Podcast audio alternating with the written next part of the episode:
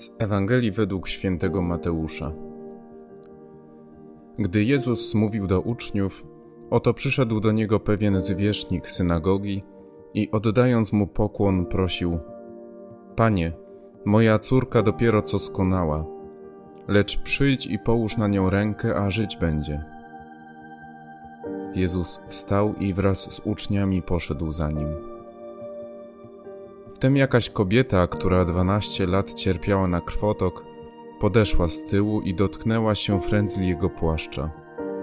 Mówiła bowiem sobie, żebym choć dotknęła jego płaszcza, a będę zdrowa. Jezus obrócił się i widząc ją, rzekł: Ufaj, córko, twoja wiara cię ocaliła. I od tej chwili kobieta była zdrowa. Gdy Jezus przyszedł do domu zwierzchnika i zobaczył fletnistów oraz tłum zgiełkliwy, rzekł: Odsuńcie się, bo dziewczynka nie umarła, tylko śpi. A oni wyśmiewali go.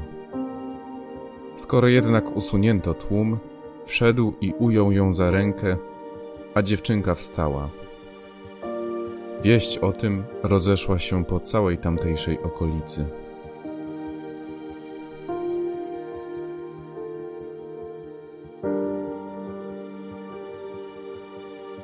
Zgodzić się z wyrokami losu, ze śmiercią, nieuleczalną chorobą,